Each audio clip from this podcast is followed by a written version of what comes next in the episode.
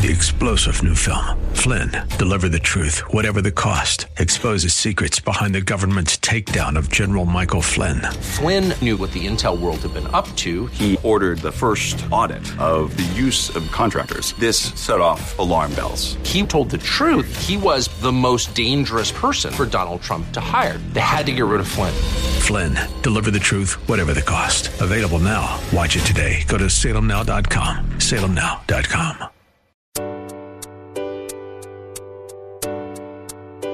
Welcome to Love Never Fails Radio. Love never fails. Inviting you to join in the fight for love. There are millions of people who are trapped in modern day slavery. Take a stand to do something against this injustice. Join the fight against human trafficking. If you truly love, The captives free. Set the captives. Set the captives free. Free. Each week, this program sheds light on the needs of vulnerable people in our community who are impacted by human trafficking, homelessness, addiction, and abuse, and celebrates the work of those who are meeting them right where they are and expressing to them that they are precious, valued, and loved. Our goal is to see this radio audience move to compassion demonstrated in acts of service, generosity, and gifts of time.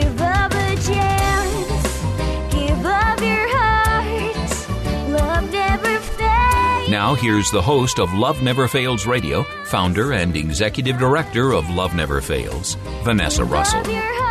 Thanks and welcome to Love Never Fails Radio. We are in the studio today with some very powerful women. So excited to be here uh, with you all. Today we have with us Jessica Kim, who is the program director of educational pathways at the Center for Justice and Reconciliation at Point Loma Nazarene University. And she is developing the On Ramps Collaborative, a multidisciplinary collaborative effort to build financial opportunities for survivors of trafficking, and the Flourish Academy, which is a 12 week life skills program. She's also a survivor advocate with 10 plus years of experience, the co creator of No More program to educate teens about human trafficking, and she sits on the CSEC, which stands for Commercially Sexually Exploited Child Advisory Board for the state of California under the National Center of Youth Law.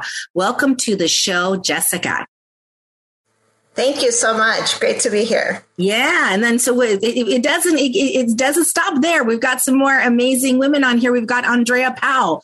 Andrea is uh the co-founding executive director of Karana Rising. She supports survivor-led efforts to advance survivor justice and healing nationally. She currently directs the Survivor Justice Initiative to prevent the arrest and incarceration of survivors of human trafficking in the United States and abroad.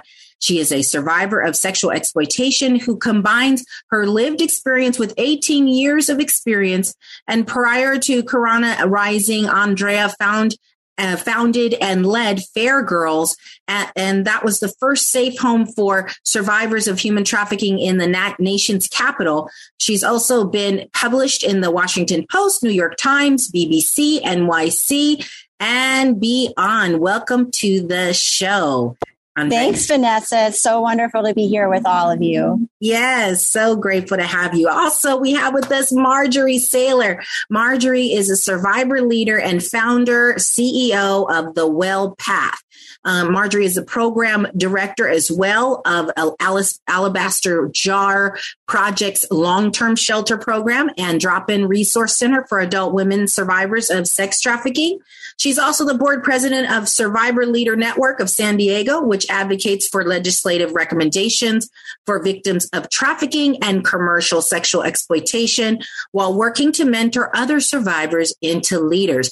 In 2017, she became the founder and CEO of the Well Path, which provides shel- emergency shelter services to survivors across the U.S.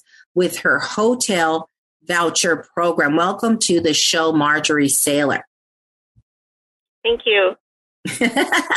okay, so and you know, I just want to point out we're going to be talking about um, some bill language, uh, uh, an initiative that we have all collaborated on. I just want to give a quick shout out also to Tika Thornton, who could not be on the show today, but she is a response, uh, crisis response case manager from Journey Out and um, also a survivor advocate who's doing amazing work out there. And she's also contributed to the work that we're going to be talking about, as well as a bunch of other advocates um, from you know Rima, uh, uh, from uh, Global Global Hope 365 um, to uh, Greg uh, from California Foundation and um, just a variety, a whole range. Tierra King. There's just Doug Bennett um, from uh, Mag- uh, Magdalene's uh, Hope. Just so many different folks have contributed to this effort, and we're so grateful to have the opportunity to share some of what we've been working on to provide safety to survivors across our state and hopefully across our nation. So we're going to start off our conversation today with Andrea. And um, and uh, just one of the things that I want to, um, you know, start with here is we all came together um, and really started to get very concerned about the care and the and the dangers that survivors were going to face with the passing of SB 357. And um, for those of you all who have heard, me, you know, previous shows uh, that we've had, um, uh, SB 357 although it passed the Senate and the and and the Assembly, uh, it has not yet been presented to the governor for signature, even though it's it's it's a candidate for signature. And um, and the reason I believe that is is because it's become clear that um, that that bill will harm and endanger survivors of human trafficking in particular because it will provide immunity for buyers and exploiters while while maybe the intention was to protect survivors it actually will provide immunity for buyers and, and exploiters that are involved with loitering for the purpose of prostitution in our state. It also has was missing some important components which we have communicated to the makers of the bill saying hey we get that we don't want decriminalization of uh, we don't want criminalization of survivors. We want survivors to get help but where are the appropriations? Where is the funding? Where is the support for the survivors to get help? And so we identified that there were no exit strategies built into SB 357, and there was immunity built in for buyers and exploiters. Uh, who are involved in a very violent crime against a, an individual um, many times although some say that they're doing it voluntarily even those voluntarily uh, volunteer engagements are oftentimes um, built upon coercion, upon um, mental health issues, and upon um, uh, you know a, a, lot of manipulation and even violence extended to people who are um, saying that they're there voluntarily. And so we have come together to create an alternative, and we call that pathway to safety. Uh, one of the pillars of our pathway to safety is to provide more support to survivors uh, of human trafficking by way of supporting the agencies that would provide exit services.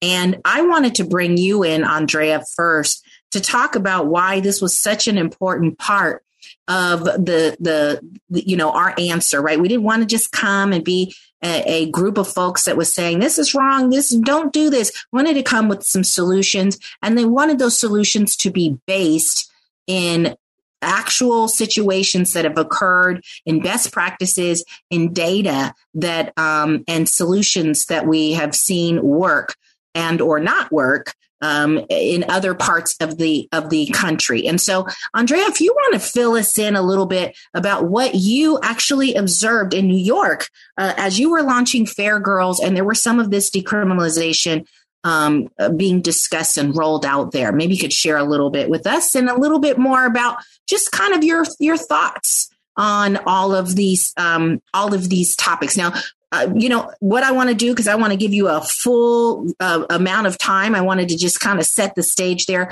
I think what we're going to do is we're going to stop here uh, as we're just kind of marinate on all of these things that I just shared. We're going to stop here um, and we're going to take a quick break. We're going to come back. Andrea um, is going to take us through kind of the reason why uh, we need to support organizations and um, and exit strategies in general. Why is that so important, and what needs to be done to deliver that? We'll be right back, and thanks for listening to Love Never Fails Radio. For more information on this program, visit loveneverfailsus.com. That's loveneverfailsus.com. We'll be right back with more right after these messages. Trash bills weighing you down? At Case Industries, we specialize in lowering waste costs and providing trash consolidation and compaction services for multifamily properties, condos, and commercial shopping centers. Let us help you reduce operating expenses and increase property NOI. Case Industries, saving the planet, saving you money. Contact us today for a property trash and recycling assessment online at caseindustries.us or call 510 566 4223. That's caseindustries.us or call 510 566 4223. Case Industries, the property manager's friend. Hi, I'm Sandra Herrera, CEO of Case Industries. I've found that many employers are looking for ways to help the community but don't know how. I encourage you to consider supporting Love Never Fails as a corporate sponsor. Love Never Fails offers all the resources necessary to help young women and men overcome the trauma of exploitation and abuse. And that's why I'm proud to have Case Industries supporting Love Never Fails Radio.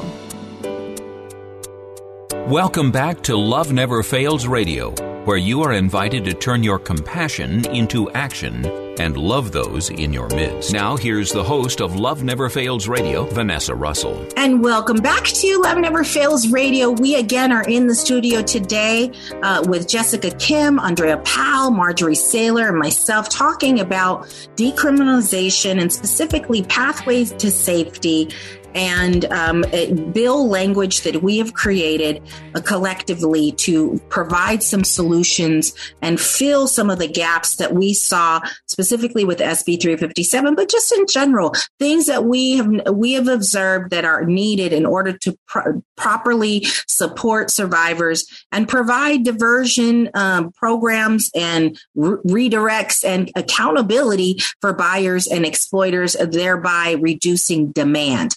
Um, so I'm going to call on Andrea to talk a little bit again about the, the exit services and the importance therein, and um, would love to kind of hear from you, Andrea. Thank you so much, Vanessa. I really appreciate being here. So, as you mentioned, uh, I founded not one, but two nonprofits over the last 18 years. So, I'm a moth to the nonprofit flame. Uh, but what really makes me passionate, Vanessa, and everyone listening, is that I know that survivors can lead, survivors can heal, survivors can grow, but it's much harder to do that when you don't have the appropriate care and services and policies to promote that healing and to pr- protect survivors. You know, what really makes me passionate is knowing that, that survivors can heal, survivors can grow, um, survivors can lead, but that doesn't happen when laws, policies, and programs are not there in place to promote that, or at least it's much harder for that to happen. And as someone who personally experienced exploitation and did not get that type of services, it's taken a very long time to heal. Um, and, and it's a, it's an ongoing process. But when we built Fair Girls, of course, we, we built a safe home there in the district. Um, but what we continuously saw was that survivors were being arrested uh, for prostitution, for solicitation, for trespassing, and we didn't want that. What we also didn't want, though, is for buyers and traffickers to be able to walk away scot free and thus perpetuate the problem because oftentimes people look at the issue of sex trafficking as they're looking at the word sex, right? But what should really be looked at is the commercial component, looking at the incentives. Trafficking, both sex trafficking and labor trafficking, can be boiled down into vulnerability and exploitation. So someone's trying to profit off of someone else's vulnerability uh, when you do things like removing uh, loitering, what you're going to see happen is that yes, survivors won't be arrested, and that's a main goal. But we're also going to see sort of an open space environment uh, where buyers and sex traffickers can really go about their business, and law enforcement, even if they see the signs, even if they want to engage in an appropriate way, can't. And so right now what's interesting to me is we have we have a bill that would effectively remove the loitering clause, which is a main investigative tool looking at trafficking, while at the same time another bill aimed at making trafficking a felony. Now, if I were law enforcement, and I'm not, I would be thinking to myself, so you're going to take one of my main tools away from me to find trafficking survivors and stop trafficking while also making it a felony that I need to implement charges for. It doesn't make sense. So the other thing that is really important to to unpack is that we have a, a really amazing opportunity right now. If we were to pass pathways, we would see services and programs like Karana Rising and, and you know, Alabaster Jar, so many organizations, we would see them having an opportunity to connect with survivors if we were to develop a strategy where law enforcement could connect survivors and those wishing to exit the trade uh, to appropriate services that would be tailored to them and oftentimes survivor led, locally organized, and, and really a coordinated response. On the other side, we would have an opportunity for buyers uh, to as they they may not look at it initially as an opportunity, but it is an opportunity for them to develop and engage in a program to unpack and understand how their behaviors, which is the buying of mainly women and girls, uh, how their behaviors directly cause harm to that individual, to their children, and overall to the community.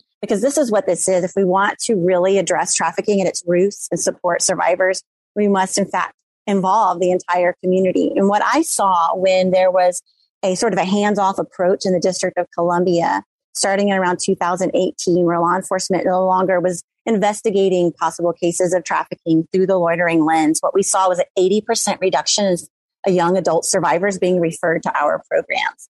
That's massive.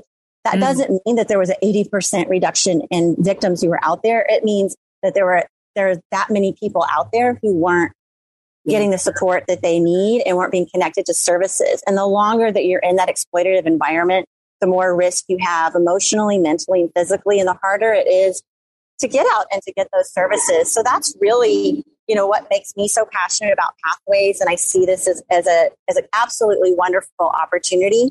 And it would be a terrible tragedy to pass that up. So for those listening, that that's what brings me to the table. And I think what is so magical about what we could do with pathways.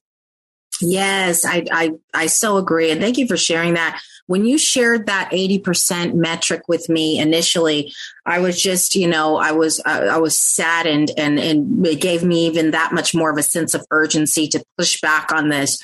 Again, the, we don't need, want to see the increase of, of, of demand, right? And that is exactly what this would do is provide immunity um, provide as you mentioned earlier, the ability for buyers and exploiters to um, to kind of run free. And um, and this is important for the listening audience to hear is that um, today the way that 653.22, which is the penal code that is is associated with loitering for the purpose of prostitution, the way that it's written and it's supposed to be implemented is that a law enforcement is supposed to observe a person um, hanging in and out of cars or waving down cars, uh, basically soliciting sex that way. And once they see a waving down of cars or they, they see someone hanging in out of cars, um, multiple cars basically engaging in price negotiation and things of that nature, then they have the uh, right to say there's obviously loitering for the purpose of prostitution. And just so you know, the buyer who's in the car can be uh, arrested, as can the survivor. And if there is a uh, exploiter nearby in a car uh, that has multiple, let's say, girls whoever in their car uh, who are engaging these activities can be run up on loitering charges as well. Again, being used as an investigative tool um, where you may not be able to um, get that that exploiter on 647B, which is um, the actual uh, you know, trafficking uh, exploiter uh, code, that, which everyone's talking about making that a felony. You may not be able to apply that because you might not have enough evidence, but you certainly have enough evidence that you're involved in some kind of loitering.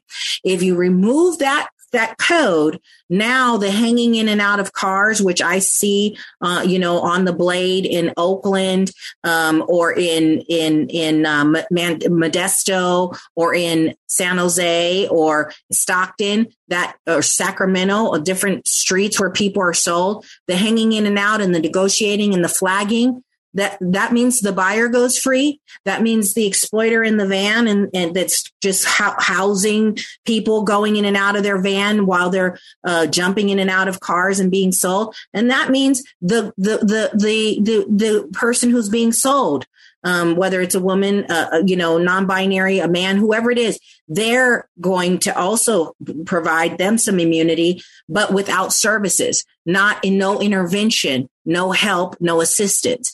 And so this is, um, this is the i want you to kind of get a picture because you may not be what does this loitering look like? You may not understand this. I wanted you to hear that the way that law enforcement is supposed to be uh, kind of using this as an investigative tool is to observe these behaviors and then issue the citations.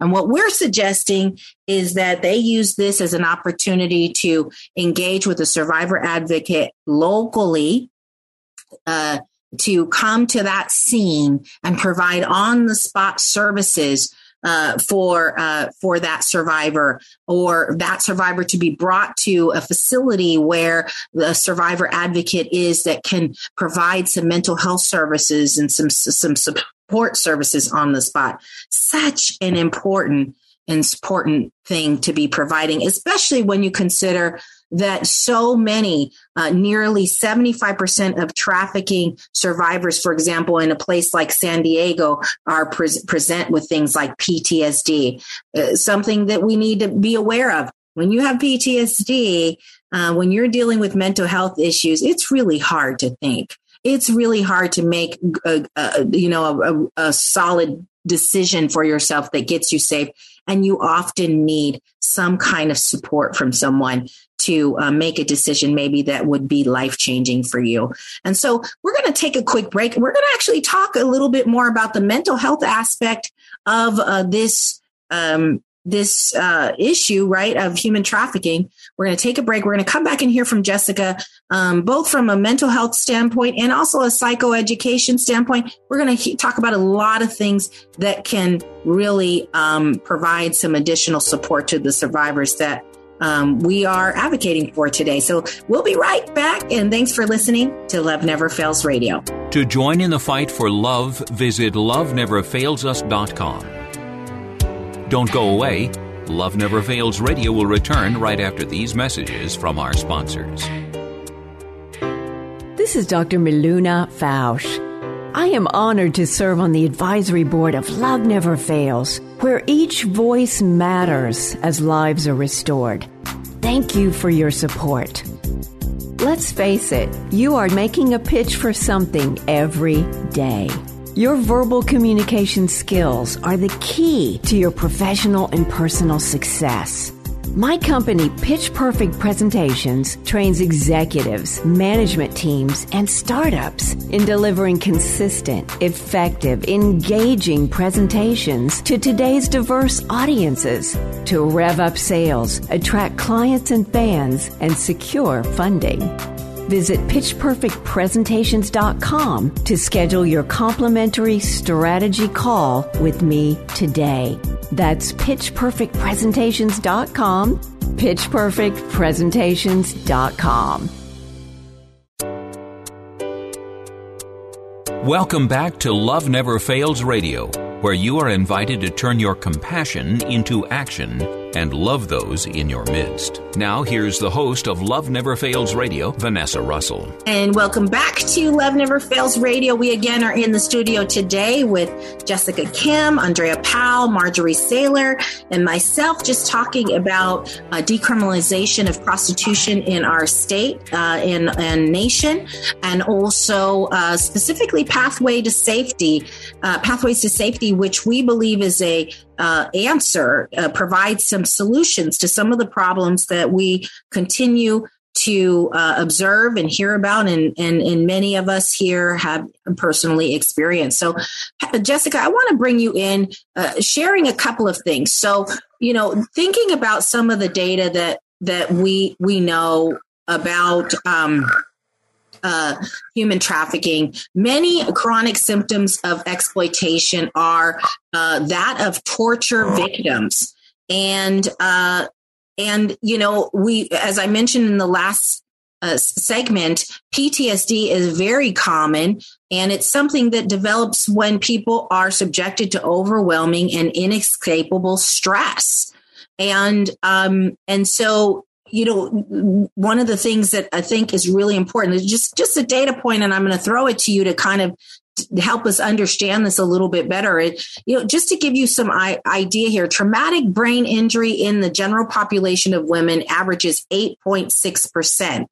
In contrast, rates of at least one traumatic brain injury range from 14 to 20 percent among Iraq war uh, veterans and have been estimated at 61% of retired football players. Studies on the prevalence of traumatic brain injury amongst women in prostitution find rates between 53 and 72%. Jessica, what do you think about this? Thank you, Vanessa, for having me here today.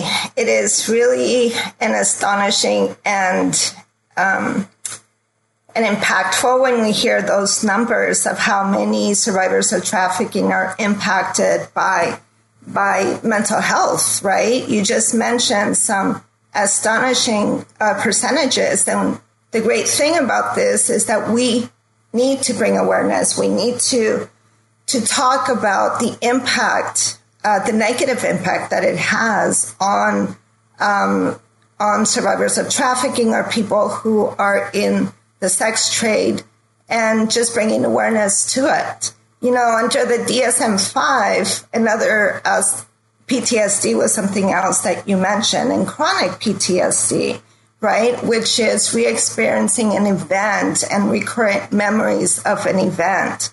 When we're thinking about a person who is engaging in, um, in, you know, in exploitation or is a survivor of trafficking, and we are encountering them, we need to really um, encounter and and engage them with support.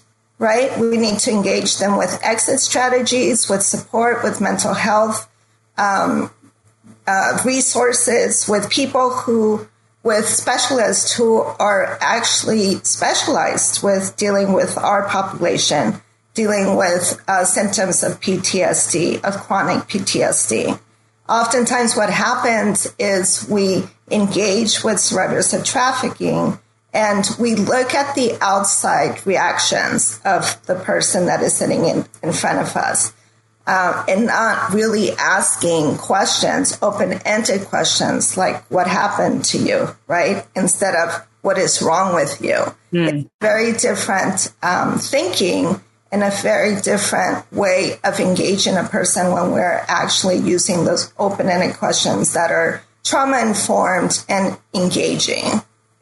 Yeah, I, I love uh, that you brought this up. I actually am very close to completing a trauma professional training that I'm doing and uh, getting a certificate for that. And and one of the things that the doctor uh, Janina Fisher um, talks about is uh, how how language can be empowering or disempowering, and um, and you know, and how powerful it can be uh, to understand the the challenges that somebody has uh, is experiencing to just show up that day, right, and tell you uh, that they're afraid.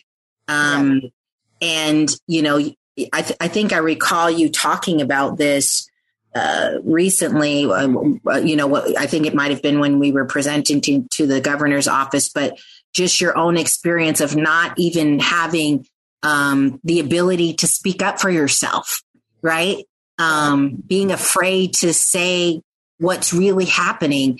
And if we don't provide safe spaces to do that and t- time for people to decompress, um, you know, how will, how will they ever how will they ever share, you know, their their truth? How will they ever, you know, get the help that they need if we just expect them to um, figure it out on their own.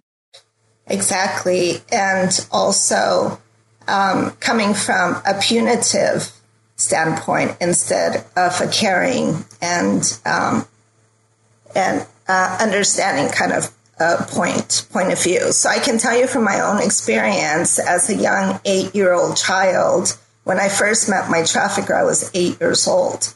So most of us, um, not all of us, but a lot of us have experienced some kind of trauma uh, in our childhood. So my experience obviously started very early on. I was eight years old. He was uh, my stepfather who came into my life. He started grooming me from the very from the very beginning.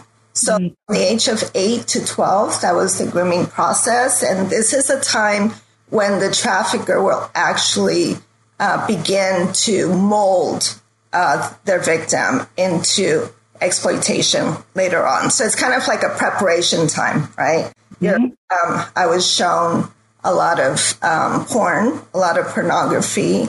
I was, uh, you know, exploited and I was doing things, or he was doing things to me that should never have been done to any child.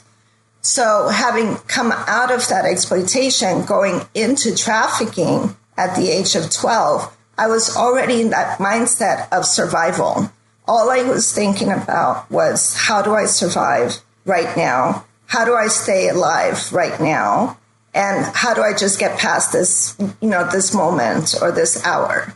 So it becomes a process of survival. And mm-hmm. so that, that survival mode of the fight, flight, freeze and fawn, right? That we often live in took me a really long time to get out of. Mm-hmm. Um, and even after I exited the, you know, I was able to escape the exploitation. It took many, many years of, um, of counseling, of being surrounded by supported community, of doing just the self work uh, that I needed to do in order to to move forward. So I am so excited to be part of this conversation, especially of this bill, because we're actually you know, providing exit strategies and uh, resources and mental health referrals for mm. people that actually want, you know, that option. Yes. And just for the listening audience, again, you can find out more about Pathways to Safety by going to Pathway without the S, to safety.org, pathway to safety.org. And you'll see a, a kind of an outlay of of uh, what we're talking about here. But as Jessica mentioned, our hope is that um, the, instead of arresting a survivor that's on the street, they'll receive a referral for a one hour counseling session and even a cash app or Venmo or Zelle of a hundred dollars to help to offset the time that they're spending on that counseling session. Um, and that would allow them the opportunity to speak to somebody and get some support from some of the mental health issues that Jessica just mentioned. Uh, I think it's really important to note, according to Melissa Farley, um, prostitution research, she says disassociation enables women to function despite overwhelming, inescapable fear and pain.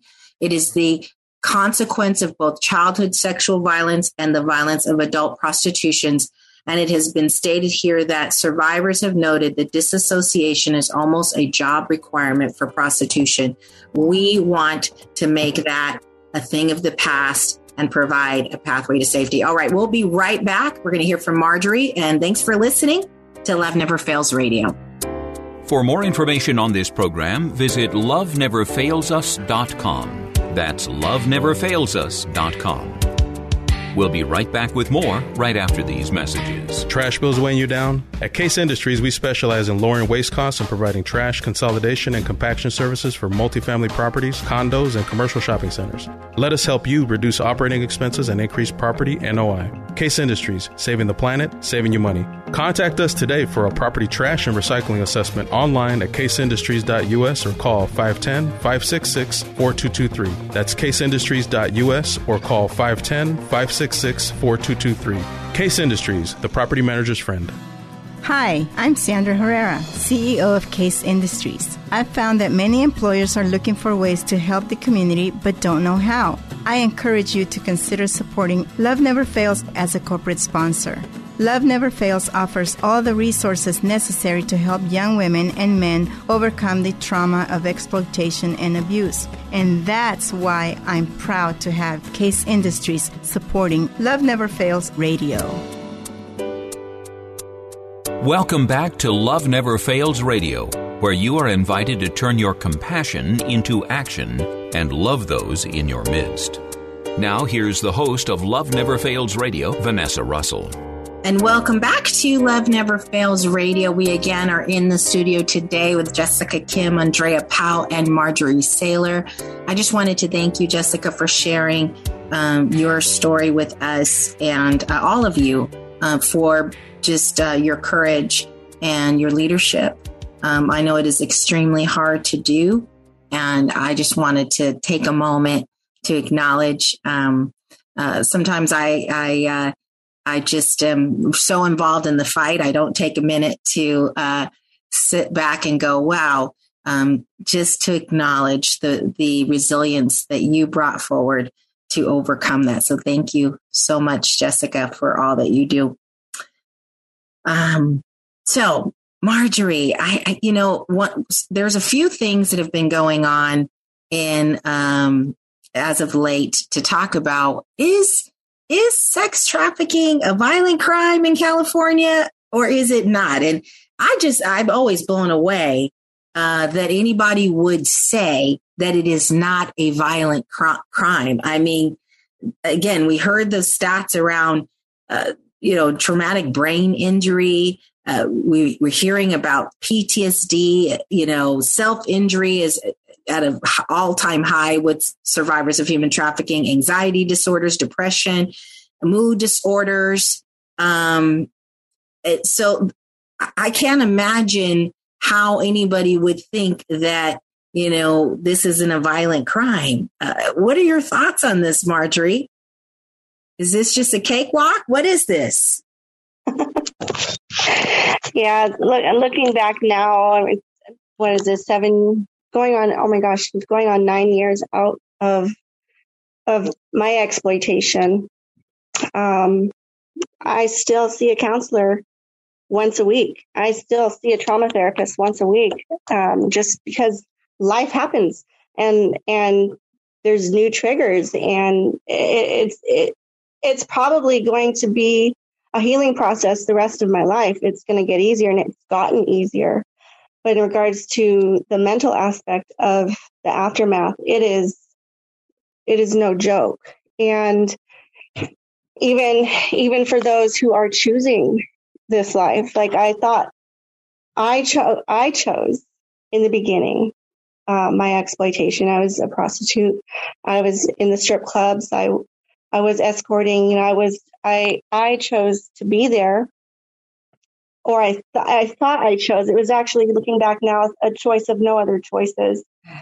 Um, but I had also been through that grooming process similar to Jessica, and I had been raped before I was. I had lost my virginity to rape. I had um, been molested from the age of five on to fourteen. Um, you know, I had been groomed by people close to me to see sex as uh, equaling love or abuse equals love. And so it was just something that was normalized to me. I didn't expect more for myself. Um, I wanted more. I didn't know how to attain it. And so, of course, you know, I would give myself away to, to people wanting that love, that affirmation and, and not finding that. And, and so finally I felt like I came to a place of giving up I gave up on healthy relationships. I gave up on the idea of, of romance and I, I gave up on um, anything better for myself than exploitation. And my mind turned it into, uh, I adapted in a way to be able to cope with it by telling myself that it was okay, that this is what I wanted. And going into, as a young adult, 21 years old, going into the adult industry, in the strip clubs experiencing that and that's how I actually ended up being sex trafficked was out of the strip clubs. Um, but before that, just the experiences that I had with people that I would sell myself to, um, it was extremely scary, and and no amount of money could make up for what I experienced and the horror that I experienced just at the hands of the buyers.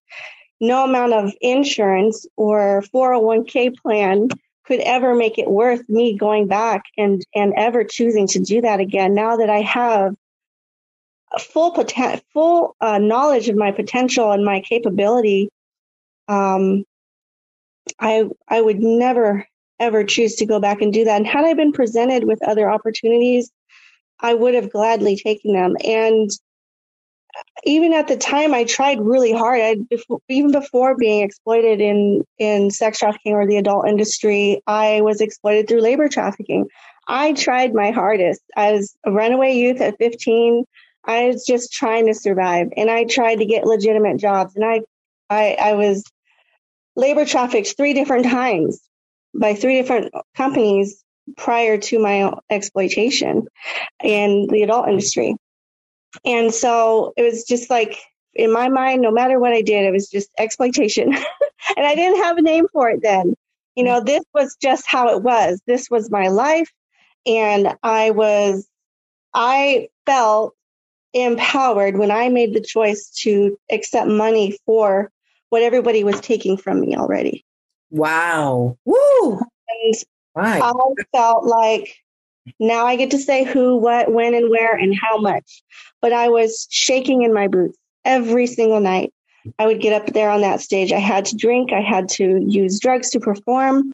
I had to um, just to numb the way I felt inside. And I wanted to die.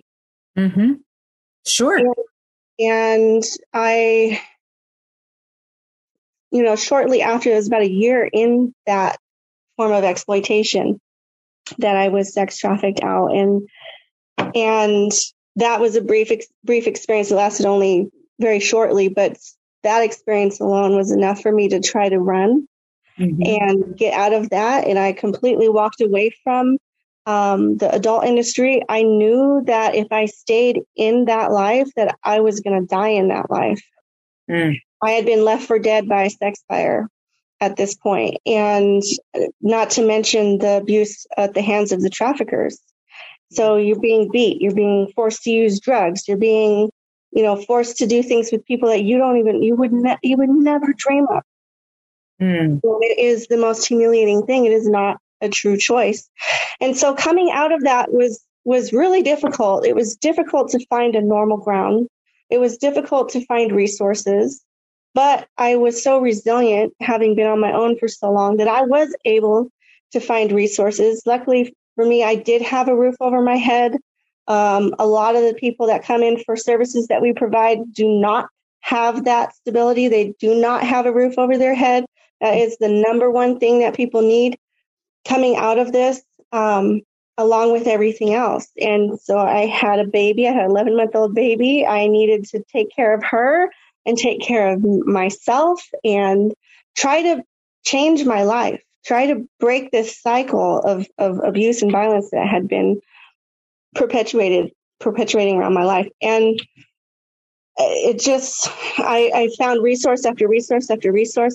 Had I known of the resources that are available today for survivors like myself, I would have gladly taken them. It would have been so much easier. And even now, with the resources we have, we don't have enough.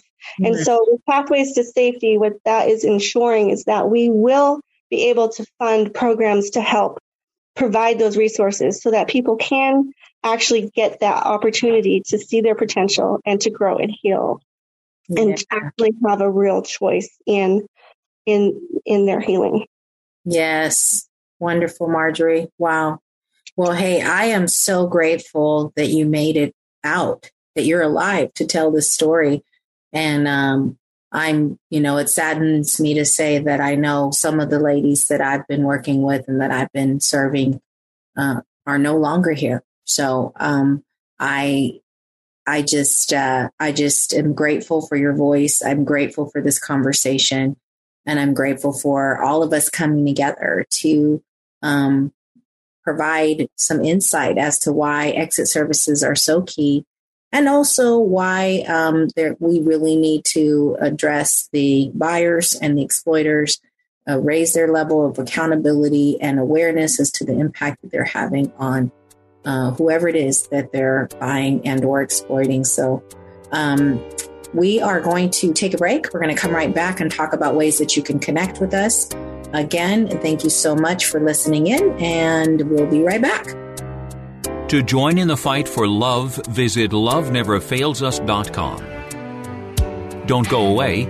Love Never Fails Radio will return right after these messages from our sponsors. This is Dr. Miluna Fausch.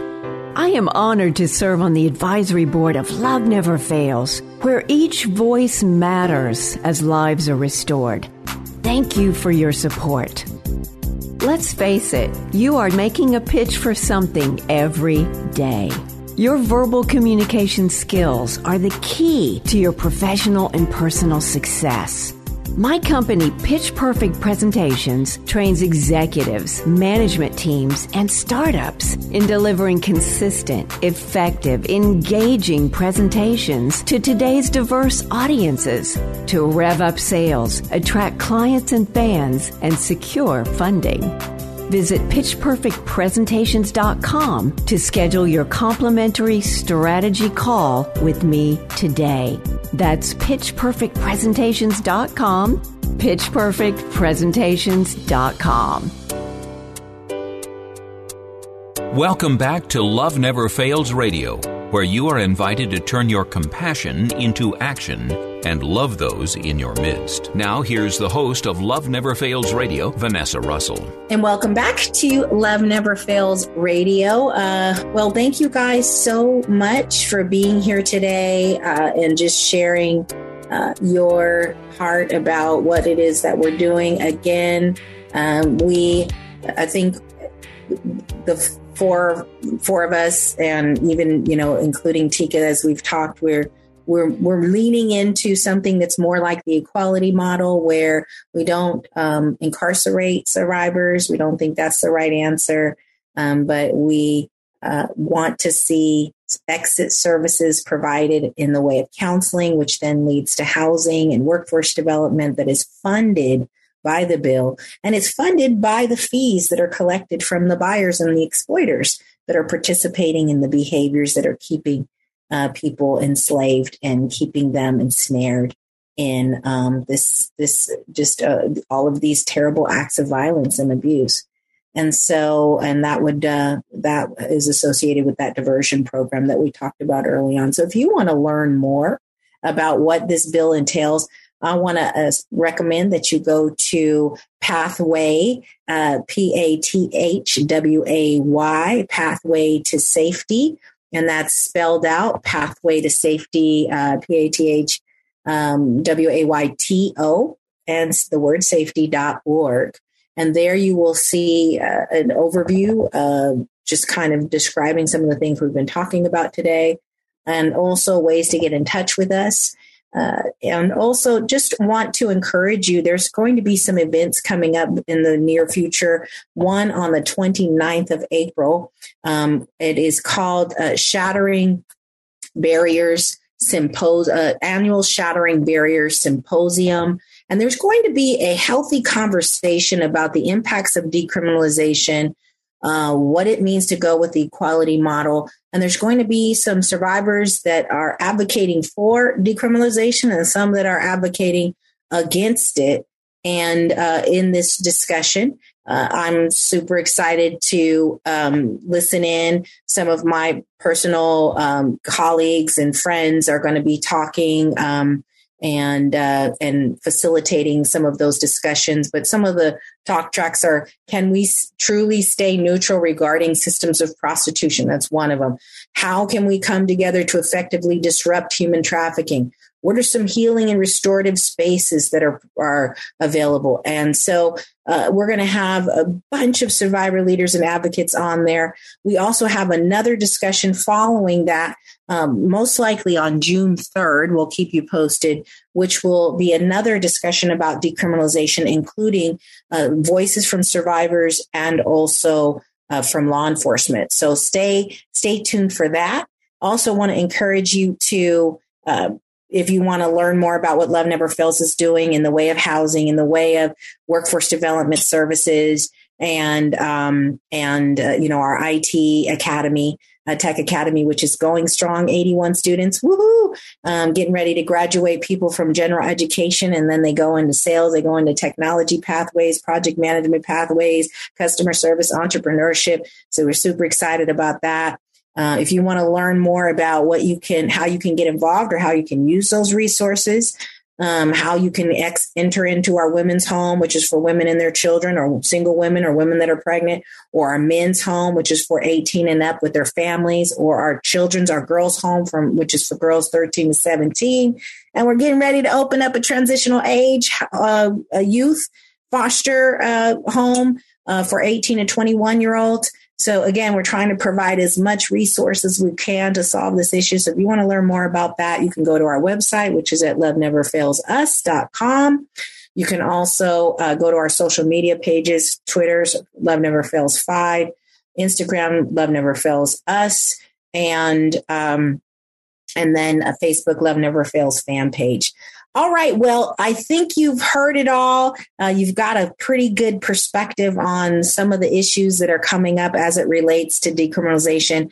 Um, there are going to be lots of interesting um, perspectives uh, that you'll hear at this symposium and also as the uh, other uh, decriminalization discussion with law enforcement to follow.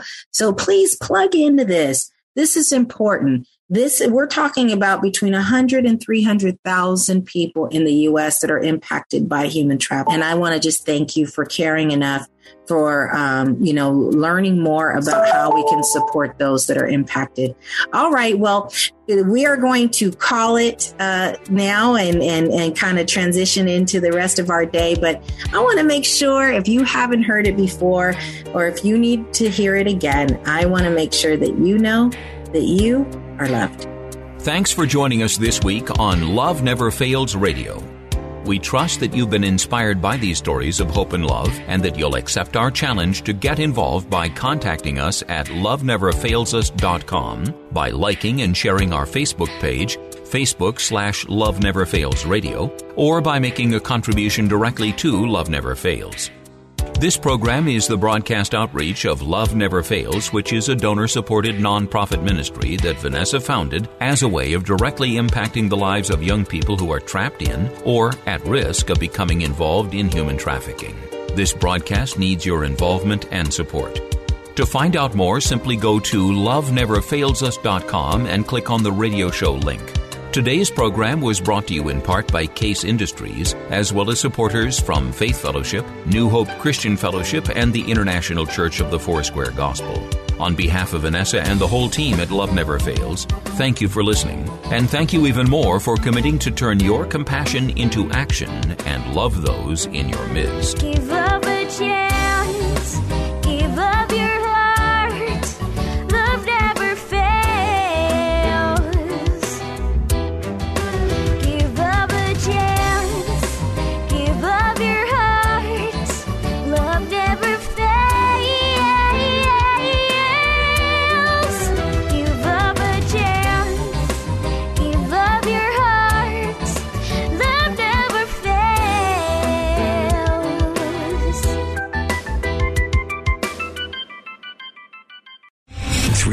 General Michael J. Flynn, head of the Pentagon Intelligence Agency, knew all the government's dirty secrets. He was one of the most respected generals in the military. Flynn knew what the intel world had been up to. He understood its funding. He ordered the first audit of the use of contractors. This set off alarm bells.